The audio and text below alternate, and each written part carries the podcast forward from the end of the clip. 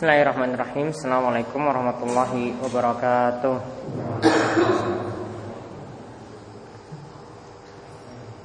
Alhamdulillahirrabbilalamin. Wassalatu wassalamu ala ashrafil anbiya wal mursalin Nabiina wa sayyidina Muhammadin Wa ala alihi wa man tabi'ahum bisani yaumiddin.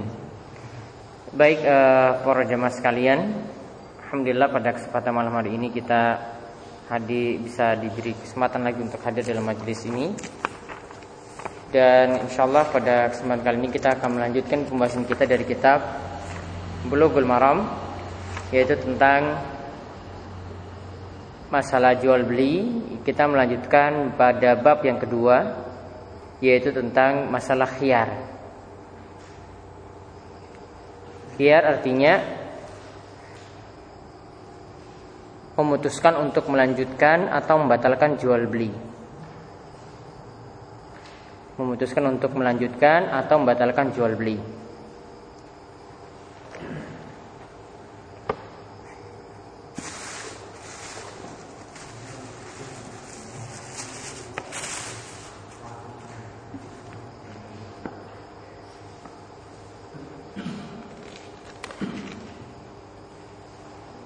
Yang bawa terjemahan halaman 368.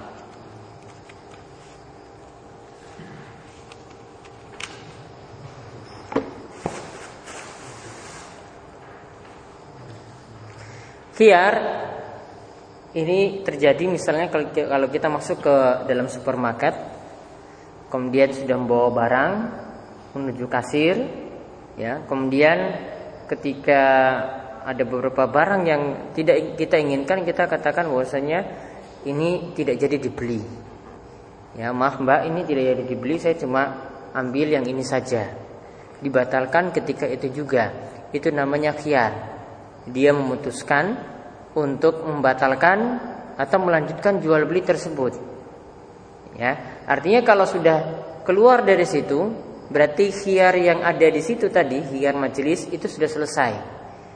Ya, nanti kalau barangnya itu ada cacat, barangnya ada aib, nanti ada khiar yang lainnya lagi. Tapi kalau khiar majelisnya tadi sudah selesai ketika seorang itu sudah terpisah dari majelis tersebut. Nah, kita lihat di sini uh, beberapa penjelasan tentang khiar khiar ya. Di sini ada beberapa hadis. Disampaikan kurang lebih. Ini sangat sedikit sekali hadisnya yaitu ada tiga hadis. Yaitu kita lihat hadis yang pertama dari sahabat Ibnu Umar radhiyallahu anhuma. Ia berkata bahwasanya Rasulullah sallallahu alaihi wasallam bersabda iza tabaya ar-rajulan jika ada dua orang melakukan jual beli. Ya, jika ada dua orang itu melakukan jual beli. Fakulu wahidin minhuma bil khiyar.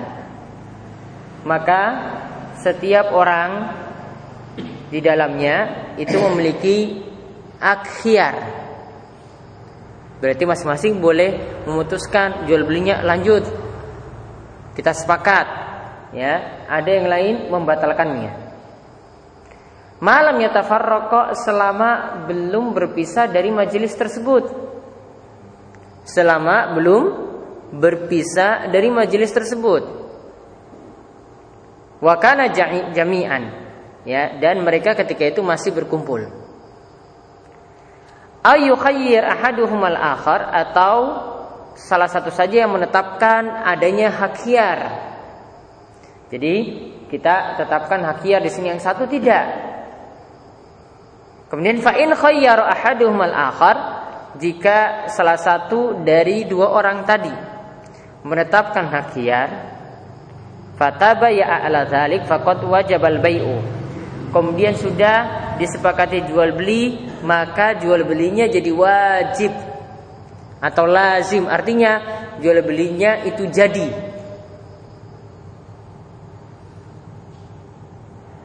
Kemudian wa in tafarraqa jika keduanya ya itu berpisah. Kalau tadi yang pertama itu jika mereka tetapkan hak hiar.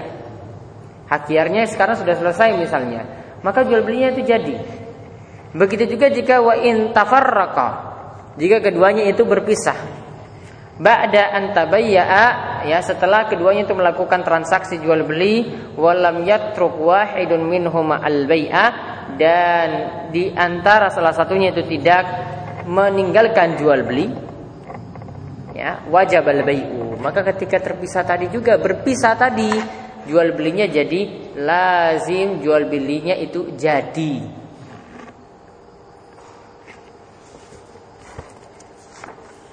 Maka yang kita bahas pertama kali di sini dikenal dengan istilah khiyar majelis. Jadi ini jenis khiyar yang pertama disebut dengan khiyar apa? Khiyar majelis.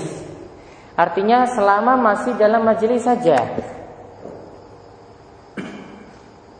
Nah, ketika itu tadi seperti saya contohkan di supermarket ya, bawa ke kasir, dia mau putuskan kan, apakah semua barang itu jadi dibeli atau satu dua barang itu tidak, mungkin uangnya nggak cukup. Ya kantongnya cuma 100 ribu ini ambil sak tumpuk tidak cukup maka dia keluarkan sebagian barang tatkala itu. Dia putuskan yang barang ini tidak jadi dia beli nah itu namanya ya dia masih memiliki hak hiar. Tapi kalau sudah keluar dari situ ya kalau sudah keluar dari majelis tadi berarti hak hiarnya tidak ada lagi. Yaitu hiar majelisnya tidak ada. Ya sudah jadi pasti itu. Sudah jadi jual belinya itu sudah jadi. Nggak bisa lagi dibatalkan kecuali ada sebab-sebab yang lainnya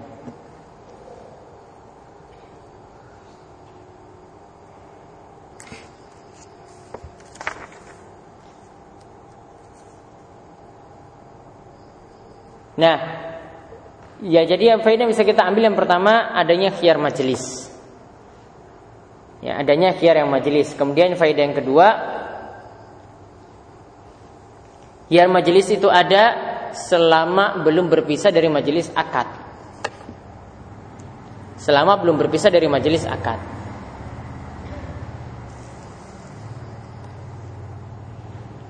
Kemudian faedah yang ketiga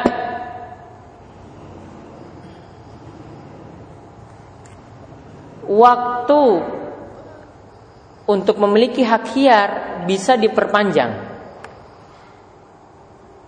Karena dalam lapat hadis tadi disebutkan ya au yukhayyir ahadukuma atau salah satu dari keduanya itu menetapkan hak hiyar maksudnya hak hiyarnya kita perpanjang. Gimana kalau di sini masih kita beri tenggang waktu lah. Mau jadi atau tidak ya barang kamu bawa pulang saja.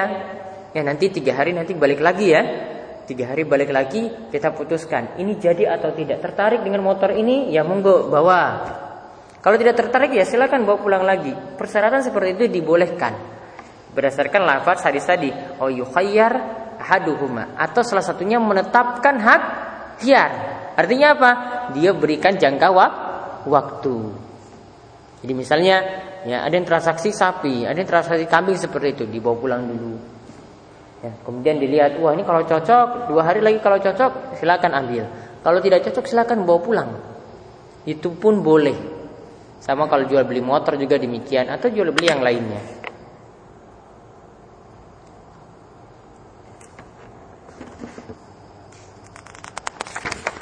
Kemudian faedah yang lainnya lagi hakiar bisa digugurkan. Jadi misalnya uh, salah satunya katakan saya nggak mau hakiar itu ada, sudah jual belinya saya sepakati ini jadi. Ya sepakati ini jadi. Kita sudah pisah dari majelis ya. Kita tidak perlu ini lagi ya menggugat barang yang ada. Pokoknya kita jadi jual beli tersebut. Nah itu pun boleh. Jika salah satu itu menggugurkan hakiar tatkala itu. Kemudian hadis yang kedua. Hadisnya hampir sama dengan yang pertama tadi yaitu masih tentang kiar majelis Jadi ada yang sengaja di sini hadis ini menceritakannya sebelum saya sebutkan hadisnya. Kan tadi kan selama dalam majelis maka akadnya itu bisa diputuskan lanjut atau tidak. Nah, salah satu penjual atau pembeli itu ada yang pura-pura sudah kita bubar saja. Ya, salah satu pergi saja biar nanti jual belinya itu jadi. Ya, biar si pembeli itu nggak mikir-mikir lagi sudah dia bawa pulang barangnya karena kita sudah pisah. Jadi kalau ada seorang yang bersengaja untuk berpisah dari majelis tadi, ya, dengan tujuan seperti itu supaya hakiar majelis itu selesai ya kan? Berarti jual belinya itu kan jadi. ya tidak bisa digugat lagi maka yang berbuat seperti ini tidak dibolehkan ya karena dia bersengaja apa bersengaja ingin hak hiar itu gugur jadi orang terpaksa beli Nah, di sini disebutkan dalam hadis yang berikutnya dari Amr bin Shu'aib dari bapaknya dari kakeknya bahwasanya Nabi SAW itu bersabda, "Al-ba'i wal mubta' bil khiyar hatta yatafarraqa." Penjual dan pembeli itu memiliki hak khiyar sampai mereka itu berpisah. Berarti selama dalam majelis kan masih punya hak khiyar. Ini lanjut apa enggak? Tadi ambil barang ini ya. Jadi atau tidak? Masih bisa memutuskan batal atau tidak. Nah kemudian illa antakuna kata khiyarin kecuali jika salah satunya membatalkan hak dia batalkan. Artinya dia putuskan ini saya sudah jadi wala yahilu lahu ayyufariqahu khasyata ayyastakilahu di sini dikatakan tidak halal jika seorang itu sengaja berpisah gara-gara ya supaya hak itu jadi gugur. Biar jual belinya itu jadi. Maka langsung pergi dari situ, bubar saja. Yang satunya bilang, "Uh, saya minggat saja nanti biar dia itu jadi beli, enggak minta lagi uangnya dikembalikan." Nah, di sini dikatakan itu tidak halal seperti itu. Hadis ini diriwayatkan oleh yang lima kecuali Ibnu Majah, dikeluar, dikeluarkan oleh yang lima penulis kitab Sunan ditambahkan Imam Ahmad kecuali Ibnu Majah. Kemudian dikeluarkan juga oleh Ad-Darqutni, kemudian Ibnu Khuzaimah dan Ibnu Jarud. Dan dalam riwayat lain dikatakan hatta yatafarraqa min makaniha min makanihima sampai keduanya itu berpisah dari tempat mereka berdua. Nah, ini juga masalah khiyar majelis. Jadi khiyar majelis itu seperti itu. Ya jadi selama kita itu masih di tempat, masih di toko, ya, masih sama-sama di pasar, ya, ketika ingin memutuskan dan melanjutkan jual beli itu sah-sah saja. Mau batalkan tatkala itu belum berpisah juga dibolehkan. Itu tadi disebut dengan hiyar majelis. Kemudian hiyar yang kedua yang kita bahas ini disebut dengan hiyar goban. Ya, jadi hiar yang pertama apa? Hiar majelis. Hiar yang kedua sekarang hiar goban. Goban itu artinya pengelabuan karena adanya pengelabuan. Kemarin sudah kita bahas ketika menyebutkan ada sapi atau unta yang sengaja ambil susunya itu dibiarin, susunya itu dibiarin begitu saja sampai susunya itu banyak. Kemudian dijual si pembeli itu kira ya, susunya itu banyak, jadi mengelabui si pembeli. Nah, ketika itu kalau susunya sudah diambil, ya, maka sudah disebutkan bahwasanya dia punya dua pilihan. Punya dua pilihan, yaitu yang pertama kalau dia ridho sudah dia ambil sapinya atau untanya tadi, sudah untuk dia tanpa kembalikan. Kalau dia merasa rugi, dibohongin, diapusi, maka ketika itu dia boleh kembalikan barangnya. Tapi karena susunya sudah diperas kan, maka ditambah dengan satu sok kurma sebagai kompensasi. Ya, artinya ada kompensasi tatkala itu. Misalnya, contoh, ya, Pak Nasir sudah beli buku. Ini sama kasusnya ya. Ini Pak Nasir sudah beli buku. Bawa pulang bukunya. Sudah di stabilo. Lihat di halaman terakhir kelipat, bahkan sobek ini. Padahal sudah di stabilo habis kajian kan dia kajian itu stabilo itu stabilo. Kemudian lihat uang ini cacat. Boleh stabilo ya? boleh saja, boleh itu boleh. Apa yang dilakukan ketika itu dia punya dua pilihan. Yang pertama, ya sudah gimana? Saya sudah coret-coret, ya sudah bukunya saya ambil. Nggak kembalikan, nggak protes, nggak minta ganti rugi, nggak minta ganti yang baru. Atau pilihan yang kedua, kembalikan, tapi apa? Ada kompensasi, ganti rugi, ya sudah coret-coret, masa ketika itu kembalikan ya kan? Pembeli juga eh, penjual juga nggak mungkin terima. Kasih kompensasi. Tadi beli 20 ribu ya kompensasinya ya kasih saya 15 ribu. Dipotong ya, ya dipotong. Misalnya seperti itu karena sudah dicoret-coret banyak. Nggak mungkin mau jual lagi buku seperti ini buku second seperti siapa mau beli? Ya. Nah itu yang dimaksudkan dengan khiar goban ketika dikelabui. Ya jika dikelabui namun kalau tadi penjual itu tidak tahu itu nggak masalah. Itu kalau penjual tahu maka dia punya kewajiban untuk tadi ya ketika barangnya diminta kembali maka dia kembalikan barang tersebut atau ganti dengan yang lebih baik. Nah kita lihat di sini Nabi SAW katakan dalam hadis Ibnu Umar. Ya ia mengatakan ada seorang yang mengatakan kepada Nabi SAW annahu yuqda'a fil buyu. Bahwasanya dia telah dikelabui telah dibohongin dalam jual beli. Fakal maka dia mengatakan idza bayata fakul kilabah jika engkau itu menjual barang kata Nabi SAW jika engkau menjual barang maka katakanlah jangan berbuat curang. Jangan bohongin orang. Hadis ini mutafakun alaih berarti hadisnya itu sahih diriwayatkan oleh Imam Bukhari dan Muslim. Maka hadis ini menunjukkan yang pertama, tidak boleh melakukan pengelabuan dalam jual beli. Berbuat curang dalam jual beli tidak boleh. Kemarin kita sudah sebutkan ada hadis yang menunjukkan bahwasanya Nabi SAW ketika datang ke pasar melihat ada tumpukan gandum ya kan, kemudian ada gandum yang sudah rusak. Ketika itu bagaimana gandum tersebut dilakukan oleh si penjual bagaimana? ditampakkan gandum yang halus di luar. Kemudian Nabi SAW ketika itu melihat ada gandum, ya beliau masukin tangannya, ternyata ada gandum yang jelek itu dia sembunyikan dalam di dalam gandum yang halus. Maka Nabi SAW katakan kepada orang itu, ya man goshana falesamin. Man goshana. Siapa yang berbuat curang, yang bohongin, yang kelabui, maka dia tidak termasuk golongan kami. Dan lafaz seperti ini katakan tidak termasuk golongan kami, ini adalah termasuk perbuatan dosa besar. Berbuat curang, ya, ngapusi, kelabui orang lain dalam jual beli itu berarti dosa besar. Dan ini berlaku untuk semua perbuatan pengelabuan, penipuan dan berbuat curang. Ya, nyogok kasih serangan fajar ketika pemilu, ya, itu juga termasuk dalam hadis tadi dosa besar berbuat curang. Ya. Kemudian e, misalnya dalam ujian anak-anak itu biasanya ya cari contekan. Ya toh? Ya kan Pak Nasir? Pernah kepergok seperti itu? Itu dosa besar itu. Ya, ya? dulu pernah. Dulu pernah juga?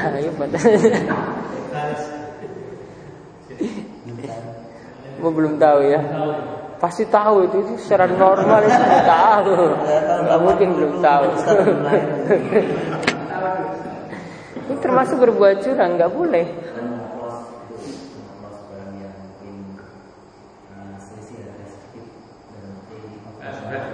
Contoh. Beras. Campur. Kalau dia jujur jual ini beras oplosan. Dia tulis ya. Bisa mabuk. Ya dia tulis, dia tulis. Maka boleh. Namun kalau dia ngapusi buat pengelabuan ya, ini beras apa yang bagus misalnya? Rojo lele misalnya ya. Dia tulis ini beras rojo lele tapi sudah di oplos dengan beras yang lain. Tidak boleh pengelabuan. Harus jujur. Sama dengan barang KW. Tahu barang KW? Ya, ada iPhone atau iPhone tapi dari Cina ya. Bisa didemok juga itu layarnya itu ya. Tapi bedanya dengan iPhone asli itu itu 10 kali lipat bedanya ya. 10 kali lipat. Yang itu 6 juta yang ini 600 ribu ya. 600 ribu sama-sama bisa disentuh layarnya nah kalau dia ngaku oh, ini bukan iPhone asli ini. Ini bukan iPhone aslinya iPhone KW ya. Kualitas Second quality. Ya, kualitas nomor dua, kualitas nomor bawah lah dia bilang. Ya, low grade. Ya. Dibilang seperti itu, jujur kan? Dia jujur nggak? Jujur. maka nggak ada masalah dia jual barang ini kok dia nggak kelabui kok. Namun kalau dia bilang ini sama orang-orang desa dia bilang, "Wah, ini iPhone ini asli ini asli." Coba lihat ini bentuknya sama ini saya jual murah. Ya, saya jual 800 aja lah. Ya, saya jual 800 ribu. Maka berarti dia melakukan pengelabuan. Tidak boleh. Namun kalau dia betul-betul jujur tadi tadi oplosannya tulis ini beras oplosan, rojo lele dan beras ini, ya, beras bulog misalnya. Maka sah. Hah? Beras lama?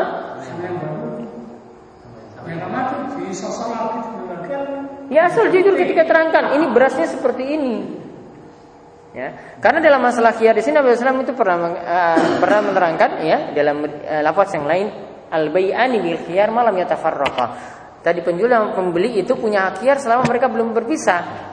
Kemudian ya Nabi katakan wa in bayyana jika keduanya itu saling jujur buka-bukaan wah ini beras oplosan ini barang KW ini betul ini ya maka kata Nabi SAW burika fi bai'ihima maka akan diberi keberkahan pada jual beli mereka berdua diberi keberkahan. Namun kata Nabi SAW jika keduanya itu menyembunyikan, menyembunyikan aib yang ada. Tadi kan sembunyikan berarti kan? Sembunyikan. Dia sembunyikan aib yang ada atau dia tidak jujur menerangkan, maka muhikat barokatu ya fi bai'ihima. Maka akan hilanglah sirnahlah keberkahan dalam jual beli mereka berdua. Sudah hilang barokah. Mungkin sesaat dapat untung, berikutnya orang nggak percaya lagi. Wong ini oplosan kok, nggak mungkin beli lagi. Nah, tentang goban di sini tadi tentang masalah pengelabuan seperti itu secara umum sini Nabi SAW sebutkan hadis dari Ibnu Umar, ya intinya tidak boleh melakukan pengelabuan. Ya, di sini bentuknya umum apa saja, ya pengelabuan dalam jual beli, ya dalam interaksi sehari-hari menjual tanah, menjual motor, apa pun itu. Selain dari jual beli juga demikian. Misalnya dalam masalah nikah juga masuk dalam masalah ini. Masalah membeli hadiah juga masuk dalam masalah ini. Dan hal yang lainnya yang butuh ada penjelasan ketika kita menerima barang, ketika kita menjual barang maka harus dijelaskan. Nah, itu tentang hak hiar. Bab hiar selesai tiga hadis. Ada yang tanyakan dulu tentang hiar? Sebelum masuk riba? Garansi bagaimana kemarin kalau garansi?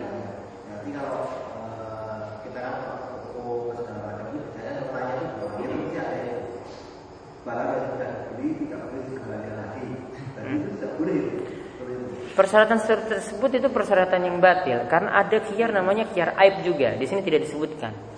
Kiar aib itu artinya kalau barang itu memiliki aib sama tadi sudah disinggung dalam uh, apa sapi atau unta yang tadi ditahan susunya ya biar mengelabui yang beli. Itu kan Nabi SAW kasih dua pilihan kan? Yang pertama apa tadi? Barangnya diambil. Yang kedua?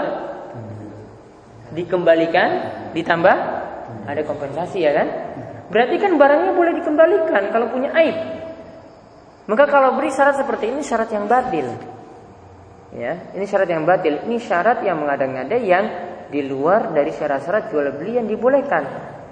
Ya, maka kalau membuat syarat seperti itu ditolak. Kita katakan ini punya aib. Saya mau kembalikan. Ya, mau kembalikan kecuali tadi kalau memang sudah diperiksa benar-benar diuji berulang kali. Nah, yang kesalahan pada kita sendiri. Nyoba pertama kali salah. Ya, dan masalahnya kalau bukan kesalahan kita, kita bisa protes bahwasanya ini aib, ini cacat. Ya, sama seperti tadi saya tidak pegang apa, bawa pulang ke rumah kok nggak bisa nyala lagi. Bisa protes saat kala itu. Maka persyaratan tadi barang yang dibeli ya tidak boleh kembalikan lagi. Ini tidak selamanya berlaku mutlak. Ya, bahkan harus ada kiar aib. Artinya kalau barang itu punya cacat, buku, kulkas, mobil, motor punya cacat, boleh dikembalikan lagi, protes lagi sama yang jual. Itu sah-sah saja. Kalau garansi bagaimana kemarin? Garansi itu asalnya dibolehkan. Ya, mau tiga bulan, setahun, dua tahun, mau seumur hidup pun dibolehkan. Asalkan apa? Tidak menaikkan harga gara-gara cuma ingin ada garansi. Kalau misalnya harga normalnya ini satu juta untuk barang ini, kalau mau dapat garansi tambah 200 ribu, ya tambah 200 ribu, itu tidak boleh. Kenapa? Karena 200 ribu ini tidak jelas mau digunakan untuk apa. Kalau servis, servis bisa jadi untungnya bisa jadi ya cuma servis sedikit kok 200 ribu. Bisa jadi lebih daripada itu karena dia beri jangka waktu servis pokoknya seumur barang tersebut dipakai. Ya, nggak jelas kan? Nggak jelas penggunaannya untuk apa. Maka ini termasuk apa yang tidak jelas kalau di dalam masalah jual beli disebut apa? Sesuatu yang tidak jelas? Goror. Disebut goror. Ya, disebut goror. Maka tidak dibolehkan. Namun kalau tidak naikkan dan itu kerelaan, kerelaan dari si penjual, ya maka sah-sah saja. Jadi dia memang cuma-cuma servis biar saya yang nanggung. Saya jamin barang ini bagus. Tapi mungkin satu bulan, oh ada kesalahan, ya pokoknya ada salah rancang atau bagaimana, barangnya rusak, bisa dikembalikan, ya. Dan itu kerelaan dari si penjual dia servis sendiri, kemudian dikembalikan lagi pada si pembeli, itu boleh. Selama tadi apa? Tidak dinaikkan harga untuk garansi tersebut. Ada lagi? Hmm. kita berarti saya kasih garansi misalnya nah, selama rentang waktu itu misalnya kita meninggal dunia itu termasuk hutang atau bukan misalnya kita kasih garansi kita kasih garansi satu bulan nah, sementara setengah bulan setengah bulan itu kita sudah terus penjualnya enggak kita itu termasuk hutang itu paling janji. Ya itu, itu cuma janji. Atau dia buat kalau ada tertulis berarti jadi perjanjian. Ada hitam di atas putih berarti jadi perjanjian. Selama bisa dipenuhi ya maka dipenuhi. Kalau tidak bisa karena kita punya uzur janji tadi ya atau perjanjian tadi bahkan ditulis kalau kita sudah meninggal dunia tidak bisa diteruskan tapi kalau itu janji cuma sekedar janji ya maka bisa jadi gugur namun kalau bisa ahli waris itu teruskan tadi, ya, maka diteruskan oleh ahli waris. Namun tidak seperti utang ya, finansial berbeda. Ada lagi? Cacatnya itu nggak diketahui di toko atau di rumah, misalnya yang sering itu keramik, Oke. Biasanya kan diketahui misalnya di dalam. Tiba-tiba mau dipasang itu Sudah dipasang berarti? baru mau dipasang. Tidak tahu pecahnya itu waktu di toko atau pas utang-utang yang bawa ke situ tidak tahu. Apa nggak diteliti? Biasanya kan angka ditertutup. Iya, nggak kelihatan. Iya nggak kelihatan ya. Juga nggak diperiksa ketika di, nggak mungkin beli satu-satu.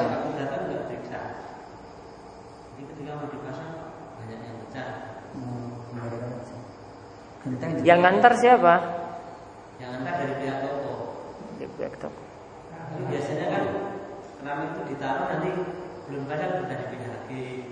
Tidak tahu yang mencahkan terus. Hmm. Sudah keluar dari toko tadi berarti ya.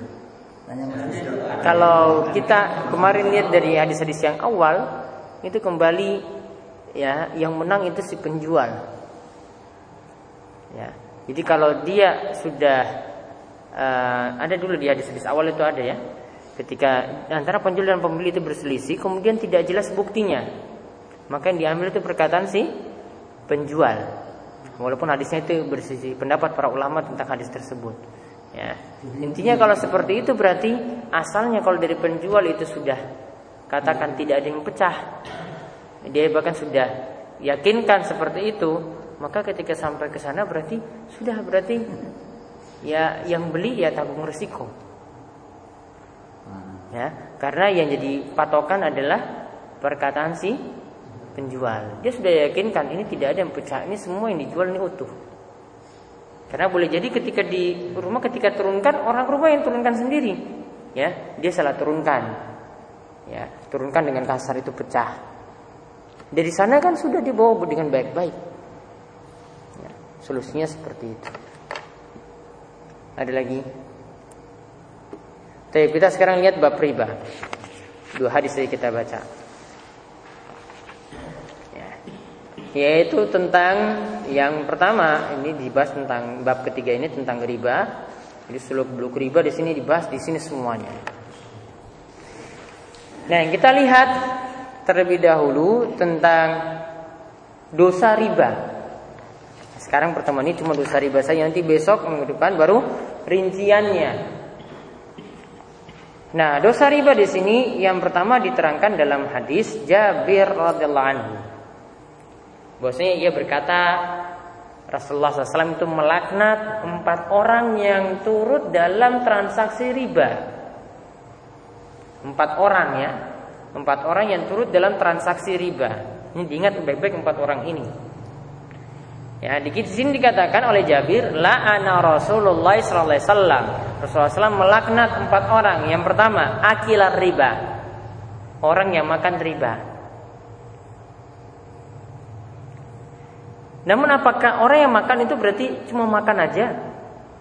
Manfaatkan itu tidak termasuk. Atau tadi kalau berupa uang, uangnya itu dipakai kemudian belikan sesuatu, itu tidak termasuk. Cuma makan saja. Nah, ini perlu dipahami istilah makan di sini maksudnya karena umumnya atau dahulu ya biasa dimanfaatkan makan. Namun ini berlaku juga jika itu berupa uang, uangnya tadi dimanfaatkan. Uang riba tadi dimanfaatkan. Itu juga termasuk di situ. Jadi bukan bentuknya cuma makan saja. Bisa jadi tadi berupa uang, kemudian beli pakaian. Ya kan? Bukan dimakan kan? Bukan berupa uang kemudian beli kendaraan itu bukan dimakan ya termasuk dalam hal ini artinya di sini pokoknya orang yang memanfaatkan uang riba gampangannya seperti itu kemudian yang kedua nah yang pertama itu berarti si rentenirnya dia manfaatkan tadi hasil ribanya untuk keperluan apa pun kemudian yang kedua uang mukilahu kemudian orang yang menyerahkan uang riba. Siapa yang biasa menyerahkan? Ya. Yang pertama di sini dimaksudkan di sini adalah orang yang minjam. Orang yang minjam uang dengan cara riba. Dia yang menyerahkan dia kena laknat. Artinya si peminjam berarti nasabah. Ya, pinjam tadi dengan cara tadi riba jika pinjam nanti duitnya di anak ke ya toh? maka yang minjam ini terkena laknat juga. Kemudian yang ketiga, wakati bahu orang yang mencatat sekretaris, tukang tulis, juru tulisnya terkena juga. Dia catat ini keuntungannya sekian, transaksinya demikian, dan kalau pengembaliannya itu sekian bulan, cicilannya itu sekian, nah tambahannya itu sekian. Ini termasuk Kemudian yang keempat wasyahidaihi dan dua orang saksi. Karena biasanya kalau kita untuk akad-akad semacam ini termasuk juga akad nikah, akad jual beli saksinya itu dua orang. Artinya di sini siapa pun yang turut serta mendukung riba ini jalan. Ya, mendukung riba itu jalan dan mendukungnya secara langsung. Itu kan tadi secara langsung ya. Orang yang nyetor itu secara langsung. Orang yang makan itu jelas-jelas secara langsung. Orang yang nyatat juga secara langsung. Begitu juga orang yang jadi saksi secara langsung dia dukung. Maka dia terkena laknat. Kemudian Nabi SAW itu mengatakan, wakal hum sawa. Mereka semua itu sama. Itu apa maksudnya? Sama semuanya kena dosa. Tapi para ulama itu terangkan dosanya ini bertingkat-tingkat. Tidak bisa kita katakan semuanya sama, tapi semuanya dapat dosa. Mana yang lebih parah dari keempat orang tadi? Pemakan riba. Orang yang memanfaatkan riba. Dia dosanya lebih parah daripada orang yang minjam. Orang yang minjam barangkali butuh. Terpaksa dia menempuh jalan itu. Ya, terpaksa dia menempuh jalan itu. Dia ya, tentu saja dosanya beda dengan yang memakan riba tersebut. Nah, kemudian di sini hum sawa mereka itu semua sama itu sama dalam dosa. Di sini dikatakan diriwayatkan oleh Imam Muslim.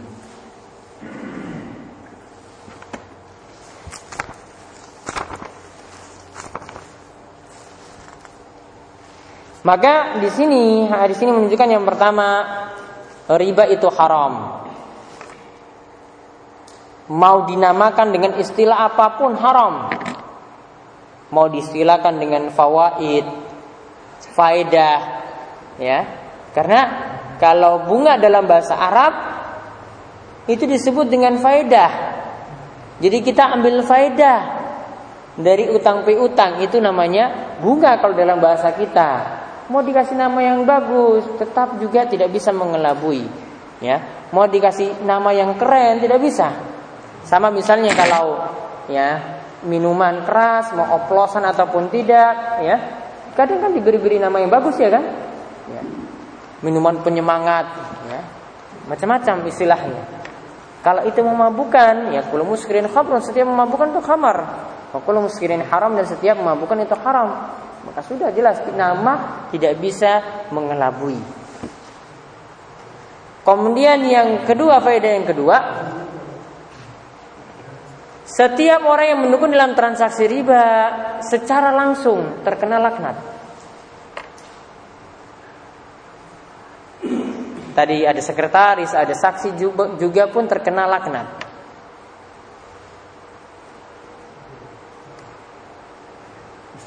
Nah, di sini berarti kalau yang tidak secara langsung, misalnya, tunggu pertanyaan pindah dulu.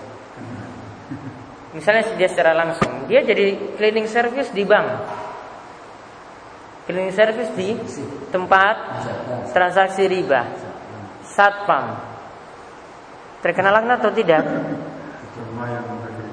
Terkena laknat atau tidak? Hmm? Langsung dia ngepel satpam. Sekarang kita tanya dulu, ini dukung langsung atau tidak? Tidak, karena pekerjaannya itu pekerjaan yang halal. Ya, cleaning service-nya kan dia bisa di rumah, bisa di kantor, bisa di bank, bisa di mana-mana kan? Iya kan? Bisa. Dia melakukan pekerjaan ya yang tidak secara langsung mendukung riba. Berbeda ya, tidak terkena laknat. Satpam gimana? Security?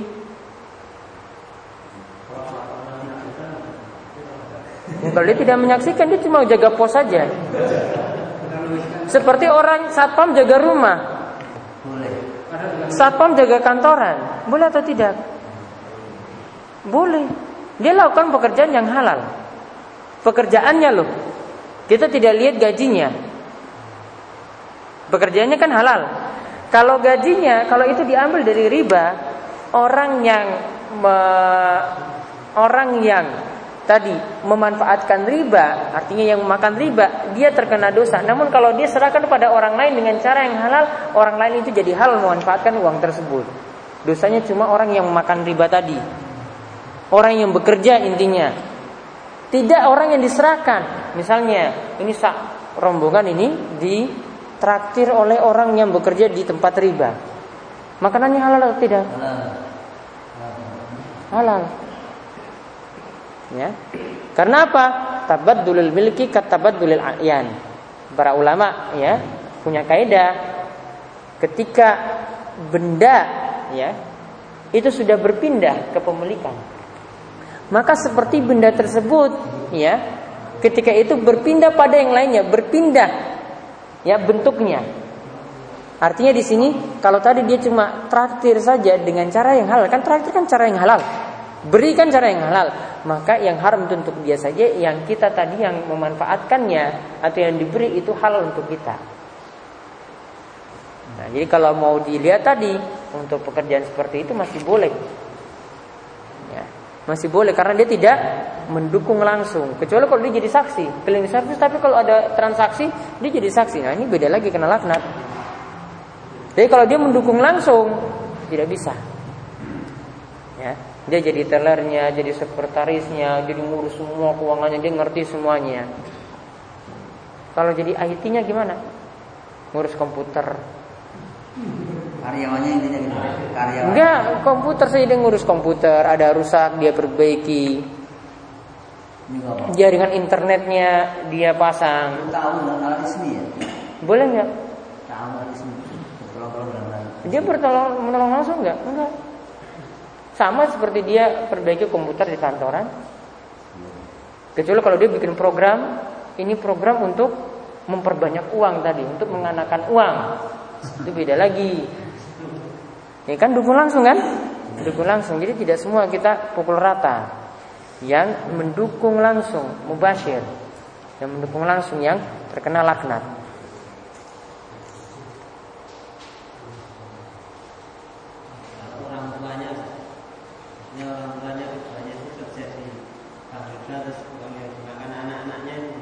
Nah, para ulama rinci jadi dua. Jika si anak mampu kerja, istri mampu kerja lagi, maka hendaklah dia cari penghasilan yang lain. Namun kalau istri dan anak tidak mampu kerja, cuma bisa dapat dari suami, cuma bisa dapat dari bapaknya, maka ketika itu dosa jadi milik bapaknya, anak dan istri jadi halal uang tersebut. Jadi dirinci keadaannya seperti apa. Kemudian hadis yang yang berikutnya lagi. Yaitu hadis dari Abdullah bin Mas'ud tentang dosa memakan riba. Yaitu kata Nabi Shallallahu Alaihi Wasallam di sini hadis dari Abdullah bin Mas'ud dari Nabi SAW beliau bersabda ar-riba salah satu wasabauna baban. Riba itu ada 73 pintu. Banyak nggak? Maksudnya dosa riba itu punya 73 pintu dosa. Artinya setiap pintu tadi dosanya berbeda-beda. Lalu dikatakan ya, Aisaruha yang paling ringan. Berarti kan beda-beda, ada yang lebih berat, ada yang ringan. Aisaruha misla ayang rajulu ummahu. Dosa yang paling ringan atau pintu dosa yang paling ringan adalah semisal seseorang yang menzinai ibu kandungnya sendiri. Menzinai ibu kandungnya sendiri dosa besar atau tidak? Terus setiap orang pasti ingin pukul anak yang seperti itu juga. Bahkan ingin membunuh anak seperti itu juga ya kan? Nah, itu dikatakan untuk riba itu dosa yang paling ringan dari 73 pintu dosa tadi. Kemudian wa inna arbar riba irdu rajulil muslim dan dosa riba yang paling parah itu adalah sampai menginjak-injak kehormatan seorang muslim. Hadis ini diriwayatkan oleh Ibnu Majah secara ringkas dan Al-Hakim bitamamihi dengan beliau menyempurnakannya wasahau dan hadis ini disesuaikan oleh Al-Hakim. Hadisnya sahih.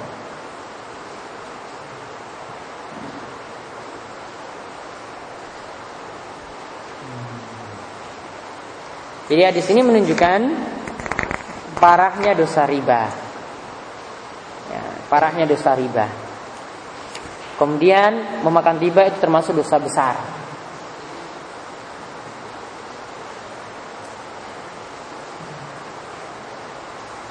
Kemudian di sini juga menunjukkan dilarang menginjak-injak kehormatan seorang muslim. Maka sikap kita ketika menemukan seorang muslim ini bagaimana keadaan dia? Dia baik ataukah tidak? Ya, hukum asalnya kehormatannya tidak boleh diinjak-injak sampai datang kejelasan. Maka kalau kita hukumnya seorang, oh ini orangnya ya pokoknya begini, ini namanya saja muslim. Tidak boleh kehormatannya diinjak-injak. Sampai apa? Datang kejelasan. Ya, masalah seorang muslim seperti itu. Ya tidak boleh diinjak-injak kehormatannya. Kehormatannya itu selamat. Dia itu orang yang selamat. Dia orangnya itu seperti ini. Kita hukumi secara zahir apa yang nampak dari lahiriahnya. Ya maka tidak boleh menginjak-injak. Maka lebih baik tidak membicarakan orang lain daripada membicarakannya terus kita salah. Yang daripada membicarakan salah orang kita kita malah komentarnya yang salah. Mendingan diam daripada mengomentari ya kehormatan orang lain. Oh, orangnya seperti ini seperti itu. Karena sini Nabi Wasallam katakan ini juga dari 73 pintu dosa tadi riba yang paling parah ini sampai menginjak-injak kehormatan seorang muslim. Nah, itu yang kita bahas pada malam hari ini. Insya Allah pada pertemuan berikutnya kita lanjut lagi tentang masalah ya rincian tentang e, riba. Ya nanti pada riba nasiah, riba uh, fadl nanti akan dijelaskan secara rinci. Dan pertanyaan?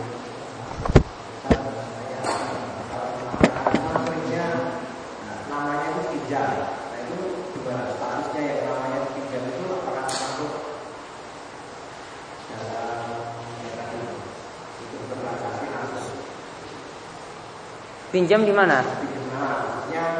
Kalau eh, si A, si A pengen mengajukan uang ke bank, tapi si bank itu tahu bahwa si A itu nggak bakal lolos, gitu. maka dia minta tolong si B untuk mengajukan ke ke bank. Ya Maka dia ta'awun dia menolong orang yang pinjam tadi dengan cara riba. Terkena lah. Karena dia mendukung. Biasanya dia pinjamin ya BBKB-nya ya, bukan yang itu tadi ya. Mendukung hal itu. Ada lagi? Ya. Saya saya mau sebentar mau mengumumkan sampai itu nanti lah selesai pertanyaan. Oke, ini kisah. Yang misalnya saya kan mau beli, saya gajian itu beli apa ya, eh, bensin sama kursi. Pertama itu saya katanya minjem ke orang untuk membantu ngurus itu sebenarnya ternyata itu pinjam ke bank. Terus saya sebagai warga itu harus apa setor setiap bulan itu berapa puluh ribu dibatalkan. Semuanya dipaksa harus ikut urunan. Ya karena saya itu tahunya itu minjem dari personal untuk menutupi ya saya sanggupin tapi ternyata itu pinjam dari bank. Ya nggak maksa. Agak kemaksa. Ya, ada enggak, enggak ya. Kalau bisa lepas, kalau tidak dipaksa ya tidak usah ikut. Kalau dipaksa ya sudah ikut saja mereka nanggung dosanya. Beres. Kalau tidak dipaksa nggak usah ikut sama sekali untuk urunan. Ada lagi? Iya pak. dalam suatu perkumpulan atau suatu kelompok besar biasanya kan ada Ya. Hujan apa Kalau pinjam, itu masih bunga harus beras nggih. atau nanti apa itu yang diminta itu bukan ngambilnya jadi total tapi itu gimana itu? Tapi untuk satu Mungkin bisa beda. itu satu kampung itu rata mana-mana Ya di Gunung Kidul juga demikian. semacam populasi Itu. Hmm, tidak diboleh. Ah, tapi kok bersama Iya berarti memakan riba secara massal. nanti kalau ada tambahan nanti bersama Iya berarti ridho bersama tadi. Gak boleh. Kalau soalnya 10 persen kalau kalau pinjam tapi di rumah kampung apa tambahannya ikhlasnya bagaimana? Pokoknya kalau sudah jadi regulasi atau sudah ya orang-orang tahu kalau pinjamnya di kampung ini ya harus tambah. Tapi kalau nggak ngasih nggak apa-apa. Jadi ikhlasnya aja. Umpamanya tinggal satu juta, mau ngasih 50, mau ngasih 25, ngasih berapa boleh. Kalau nggak kasih sama sekali, Nggak apa-apa. Kalau itu nggak masalah. Tapi kalau misalnya, saya bawa ke sana. nggih, Nah itu kalau menurut itu juga enggak. Maksudnya begini, dia ngasih kepada kelompok itu mampunya atau ikhlasnya berapa? Tidak tentukan itu. Tiga satu juta, saya kasih dua puluh lima ribu, monggo. Enggak ngasih nggak apa-apa, tapi asalnya lima kali. pokoknya kalau aturannya tadi bukan jadi urf, maksudnya kalau tidak ada itu itu sudah dianggap masa kok utang kok nggak dikembalikan lebih. Misalnya kalau anggapannya seperti itu, maka tambahan tadi itu tambahan riba. Namun kalau kerelaan, kerelaan kan berarti tidak dipersyaratkan sejak awal ya kan? Juga nggak menjadi aturan di masyarakat, maka tidak ada masalah ya dia menambah ketika alhamdulillah sudah dipinjamin kemudian dia tambah ya ini kembalikan satu juta dia tambah 50 ribu lah karena sudah ditolong tidak dipersyaratkan di awal maka tidak ada masalah itu tapi kalau sudah jadi regulasi tadi 10% misalnya ya itu berarti sudah manfaatkan riba. Dan itu banyak seperti itu dan saya berantas seperti itu kalau di gunung. Saya bilang ini dihapus. nggak boleh. Alhamdulillah sudah dihapus seperti itu. Cari jalan yang lain. Misalnya kalau mau dapat kas desa ini, kita punya tenda biasa disewain atau kursi-kursi biasa disewain yang punya milik rombongan. Nah, itu cari keuntungan yang besar tidak ada masalah. Yang penting jangan dari utang piutang. Kalau sewa ya. Mm-mm, sewa lain, sewa transaksi. Kalau uang, sewa. Beda. Sewa dengan pinjam itu beda. Pinjam itu artinya nolongin orang yang susah. Maka tidak boleh ambil untung. Saya pinjam. Istilahnya tidak bisa me- merubah hakikatnya. Kalau kita tenda tadi bawa, itu namanya sewa itu. Ya. Dia kasih infak, kasih uang berapa, itu namanya sewa. Itu aja yang kita bahas pada kesempatan malam ini mudah-mudahan bermanfaat. Saya terlebih dahulu ya, baru Pak Kusmanan. Subhanakallahumma bihamdika asyhadu an la ilaha illa anta. Pengumuman sebentar Bismillahirrahmanirrahim